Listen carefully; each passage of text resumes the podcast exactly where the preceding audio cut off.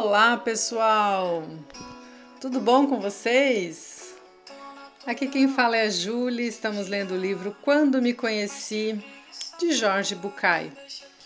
Estamos continuando o capítulo 5, que fala das condições da autodependência, e hoje ele vem explicando esse conceito, trazendo várias, vários conceitos relacionados a ele, né?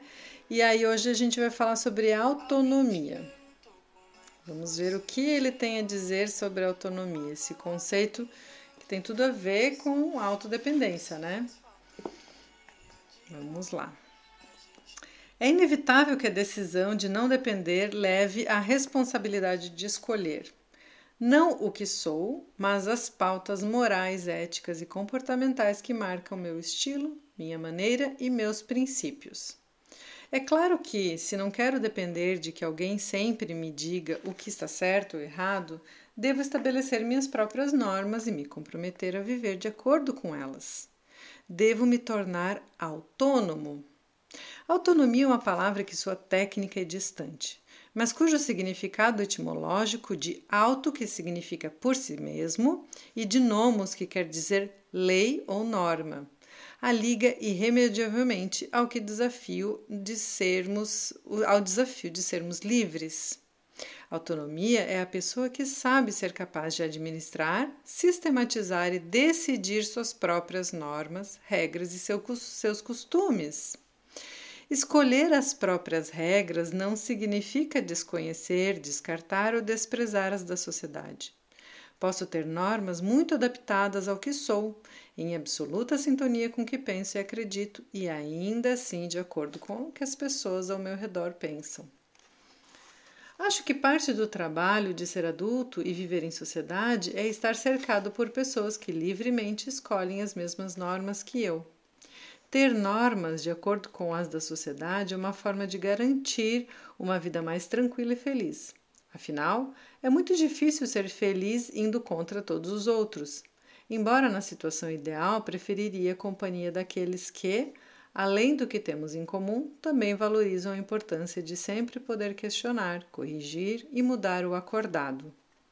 Em todo caso, e sobretudo para os mais jovens, cabe esclarecer que fixar as próprias normas não quer dizer ignorar as leis. No máximo, significa que eles podem questioná-las e revisá-las, mesmo que seja apenas para evitar que uma proibição os impulsione a violá-las para demonstrar rebeldia ou uma suposta coragem. No futuro, a educação implicará que todos tenham essa possibilidade de escolha. Trata-se de desenvolver a consciência de cada um para que seja capaz de decidir o que se quer proibir ou permitir, em vez de deixar tal decisão nas mãos de outras pessoas. Não nos esqueçamos de que, na maioria dos casos em que um grupo de jovens resolve usar drogas, essa não é uma permissão que se deram, nem uma decisão que eles próprios tomaram. É uma ação resultante da conveniência de outros que estão escolhendo por eles. É preciso fazer com que se desimbecilizem com que se tornem adultos. Repito, não se trata de proibir a droga ou os filmes pornográficos, não se trata de proibir a prostituição. Trata-se de gerar cultura, informação e maturidade para que os jovens possam decidir com melhores critérios o que lhes convém ou não. Trata-se de ajudar os jovens e os não tão jovens a pensar por si mesmos. Seguindo essa linha de raciocínio, não podemos nos esquecer de que existem pelo menos duas posturas filosóficas claramente opostas que poderiam nos levar a conclusões diferentes. A daqueles que pensam que, não fossem as leis e as normas, os homens acabariam destruindo definitivamente uns aos outros, e a daqueles que afirmam que, não fossem as leis e as normas, os homens seriam muito mais felizes, generosos e amáveis. É importante saber se as leis e a repressão, ao frear o impulso destrutivo supostamente inato à humanidade, contribuiriam para o seu progresso ou se, ao contrário, é justamente a ordem imposta que leva à aniquilação de grande parte da criatividade e da espontaneidade do ser humano, como acreditam os anarquistas. E trago o assunto à baila porque é muito difícil decidir sobre educação sem que antes se posicione ideologicamente em relação ao passado. Isso porque, embora não nos demos conta, essa vida que estamos construindo é a que vamos viver no futuro e a que deixaremos como legado aos nossos filhos e netos. É muito difícil pensar em pessoas autônomas se partirmos do princípio obsiano do homem como lobo, do homem como lobo do homem. Porque, com base nessa ideia, parece até arriscado deixar o ser humano em liberdade. Posso concordar que definir as regras para a minha vida. Posso concordar em definir as regras para a minha vida, mas discordo totalmente de impor minhas normas aos outros. Acho que a liberdade não é um mito teórico, nem está limitada a certas condições. Acredito que uma liberdade real e possível também e não só porque sem liberdade não existiria autonomia e sem ela não poderíamos deixar de depender dos outros, mesmo que seja para que nos digam no que vai dar esse negócio de viver. Então, nosso caminho até aqui teria sido em vão? Recuso-me recuso a aceitar isso. Mas eu disse liberdade absoluta. Por quê? porque a liberdade com limitações não pode ser considerada liberdade, nem mesmo com a desculpa da importância das pautas sociais, que responsabilizam a lei, nem com a desculpa das regras de moral universal, mais relacionadas com as pautas pessoais. Muitas pessoas se lembram da máxima liberal aprendida no ensino médio. A minha liberdade termina quando começa a do outro. Acho que essa frase é encantadora e nostálgica, mas acredito que a liberdade não funciona assim.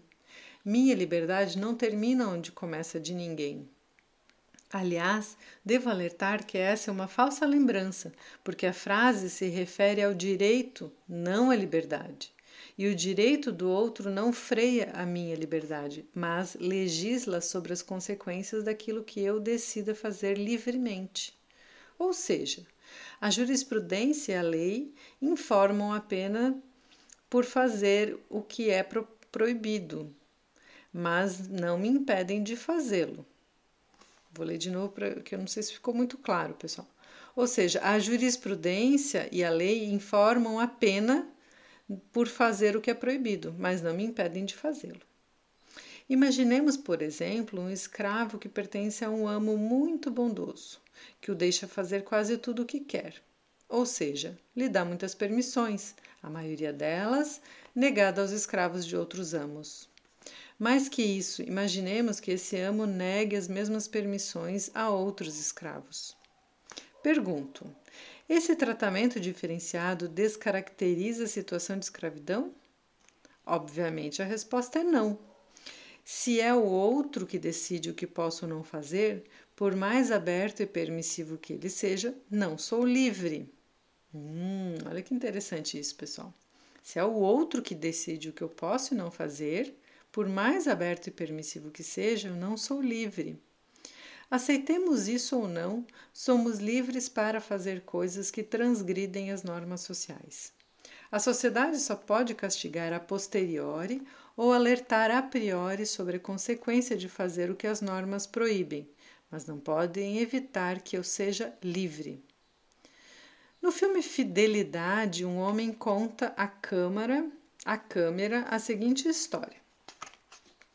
Quando eu tinha oito anos, encontrei o Rio Perdido. Ninguém sabia onde estava, ninguém do meu condado poderia me dizer como chegar, mas todos falavam dele. Na primeira vez que cheguei ao Rio Perdido, percebi rapidamente que estava ali. A gente sabe quando chega. Era o lugar mais bonito que já tinha visto. Havia árvores que caíam sobre o rio e alguns peixes enormes nadavam nas águas transparentes.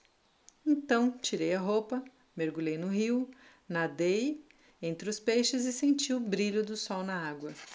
Senti que estava no paraíso. Depois de passar toda a tarde ali, fui marcando todo o caminho até chegar à minha casa. Então disse: Pai, encontrei o rio perdido. Ele rapidamente se virou para mim e percebeu que eu não estava mentindo. Então acariciou minha cabeça e disse: Eu tinha mais ou menos a sua idade quando vi pela primeira vez. Nunca consegui voltar. Eu lhe contei, mas eu marquei o caminho, deixei sinais e cortei galhos, assim poderemos voltar juntos. No dia seguinte, quando quis voltar, não consegui encontrar as marcas que tinha feito e o rio ficou perdido também para mim. Então me restaram apenas a lembrança e a sensação de que teria que procurá-lo outra vez. Dois anos depois, numa tarde de outono, fomos à guarda florestal do condado, porque meu pai precisava de trabalho. Descemos até o portão e enquanto meu pai esperava em uma fila para ser entrevistado, vi que uma grande parede, em uma grande parede havia um mapa enorme que reproduzia cada lugar da região. Estavam ali todas as montanhas, os rios e os acidentes geográficos. Então me aproximei com meus irmãos, que eram mais novos, para tentar achar o rio perdido e mostrá-los a eles. Procuramos e procuramos, porém sem sucesso. Então um guarda florestal, grandalhão e com bigode, se aproximou e me disse: O que está procurando, filho? Procuramos o rio perdido, respondi, esperando sua ajuda. Mas o homem falou: Esse rio não existe. Como não existe? Eu nadei nele. Então ele me disse: Você nadou no Rio Vermelho. E eu contestei: Nadei nos dois e sei a diferença. Mas ele insistiu: esse lugar não existe. Nesse momento, meu pai voltou e puxei-o pela calça e falei: Pai, diga a ele que o Rio Perdido existe. E então o homem de uniforme disse: Olhe, menino, este país depende que os mapas sejam fiéis à realidade. Qualquer coisa que exista e não esteja aqui no mapa do Serviço Oficial da Guarda Florestal dos Estados Unidos seria uma ameaça contra a segurança do país. Assim, se esse mapa diz que o rio perdido não existe, é porque não existe. Continuei puxando a calça do meu pai e pedi: Pai, fale para ele. Meu pai precisava do trabalho, então baixou a cabeça e falou: Não, filho, ele é o especialista. Se está dizendo que não existe. E nesse dia aprendi uma coisa: cuidado com os especialistas. Se você nadou em um rio, se molhou seu corpo nas águas, se tomou banho de sol em sua margem, não deixe que os especialistas o convençam de que ele não existe. Confie mais em suas sensações do que nos especialistas, porque eles quase nunca se molham. Ai, pessoal, que coisa linda! Ai, eu vou precisar parar para comentar isso aqui, me desculpem, mas eu acho que é extremamente importante, né, principalmente para os profissionais da área da saúde, que acreditam saber mais dos pacientes do que eles mesmos, né? Eu acho que é, é muito importante a gente valorizar o que o paciente sente, sabe sobre si, porque ele que está com ele mesmo a vida inteira, né? Então, muitas vezes a gente chega num, num médico, num profissional da saúde, fala de uma queixa mas é invalidado porque existe uma ciência que diz que aquilo é outra coisa, né? E acabamos não não valorizando o que a gente sabe da gente mesmo, né? Muito muito legal essa história que ele trouxe. Continuando aqui. Não posso deixar de me lembrar da tristeza que senti na primeira vez que ouvi essa história e fico surpreso que ainda hoje me emocione tanto ao pensar naquele menino puxando a calça do pai que, coitado, decidiu priorizar a sua necessidade de trabalho a defender a sua verdade. Todas as regras têm exceções, embora a norma continue em vigência. Cada pessoa decide o que e quando fazer e como adaptar sua conduta à exigência do mundo ao redor, levando em conta seu leque de necessidades e urgências. Durante anos, a maneira preferida dos pacientes da velha psicanálise de meio século atrás, para não assumir a responsabilidade por sua história, foi culpar as ordens, permissões e proibições dos pais e o condicionamento social e cultural recebido na infância. Sem dúvida, a história dessas feridas é uma dificuldade, mas não é uma escravidão. Posso escolher, é claro que pagando um preço, aceitar, questionar ou rejeitar as ordens. É óbvio que de nada serviria reagir, fazendo sempre o contrário do aprendido, pois essa seria outra forma de dependência. uma espécie de negativo da obediência. Mas posso, se for necessário, procurar ajuda e trabalhar para me descondicionar definitivamente deles. Minha história, a que condiciona minhas escolhas, fazendo com que eu opte por comer peiras e não pêssegos, porque era isso que se comia na minha casa, não impede que eu decida. Minha história passada não deixou de existir. Hoje faz parte de mim e, portanto, sou eu quem agora escolhe as peiras, embora continue livre para escolher qualquer outra fruta. Meu condicionamento consiste em minha tendência a escolher sempre a mesma coisa, não em não poder escolher, o que é muito diferente.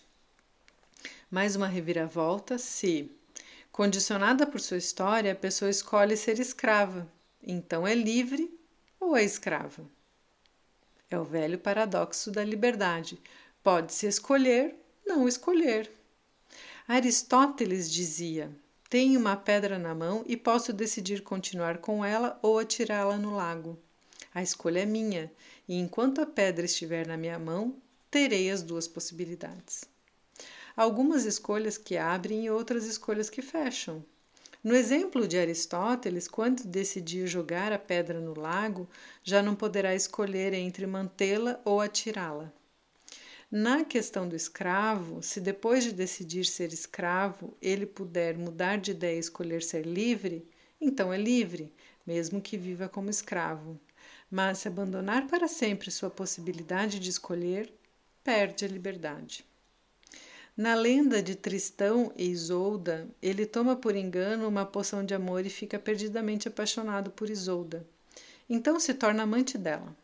O rei, que planejava se casar com ela ao ser traído por Tristão, diz: Como você pôde fazer isso comigo? Sou seu amigo e você dormiu com a mulher que ia ser minha esposa. E Tristão responde: Não me pergunte, não tenho nada a ver com isso. Pergunte a ela, pois sou escravo de meu coração e ela é sua dona. Podemos desculpar Tristão alegando que ele não é responsável por sua traição, pois bebeu a poção de amor e já não é dono de sua vontade? Talvez. No caso dessa bela história, nossa alma romântica nos leva a compreender e sentir pena do seu destino trágico. Mas se queremos agir como adultos, temos de admitir que na vida real não existem poções capazes de aprisionar nossa vontade. Na vida real, somos sempre responsáveis por nossas escolhas. Os condicionamentos que os outros deixaram na minha vida, com as ordens, os ensinamentos, os prêmios, os castigos que me impuseram, hoje são parte de mim, assim como minha experiência, minhas vivências e meus princípios. Tudo teve muito a ver com o fato de que eu seja o que sou, mas é hora de aceitar a realidade. Este sou eu hoje e é com base no que eu sou que faço minhas escolhas. Saber que sou livre me obriga a reconhecer que sou quem, quem escolhe o que eu faço, o que eu digo, o que calo, o que evito. E essa decisão me torna responsável por tudo isso e por suas consequências. Sou eu quem decide e por isso são meus os sucessos e acertos, assim como os fracassos e erros. E assim ele termina esse capítulo. Muito legal, né, pessoal? Falando então dessa autonomia e da responsabilidade, né? Porque temos autonomia e somos então responsáveis por aquilo que escolhemos. E aí nessa frase final que eu achei bem bacana diz: sou eu quem decide, né? E por isso são os meus sucessos e acertos, assim como os fracassos e erros. E aí finalizando essa, acho que essa mensagem que ele traz, né, sobre as condições da autodependência, é justamente a gente saber quem somos, que somos livres, né, que temos autonomia e que as nossas escolhas dependem apenas de nós mesmos, mesmo que a gente queira culpar os pais, a sociedade e tudo mais, somos livres né, para fazer nossas escolhas. Espero que vocês tenham ótimas reflexões, um lindo dia e até o próximo áudio.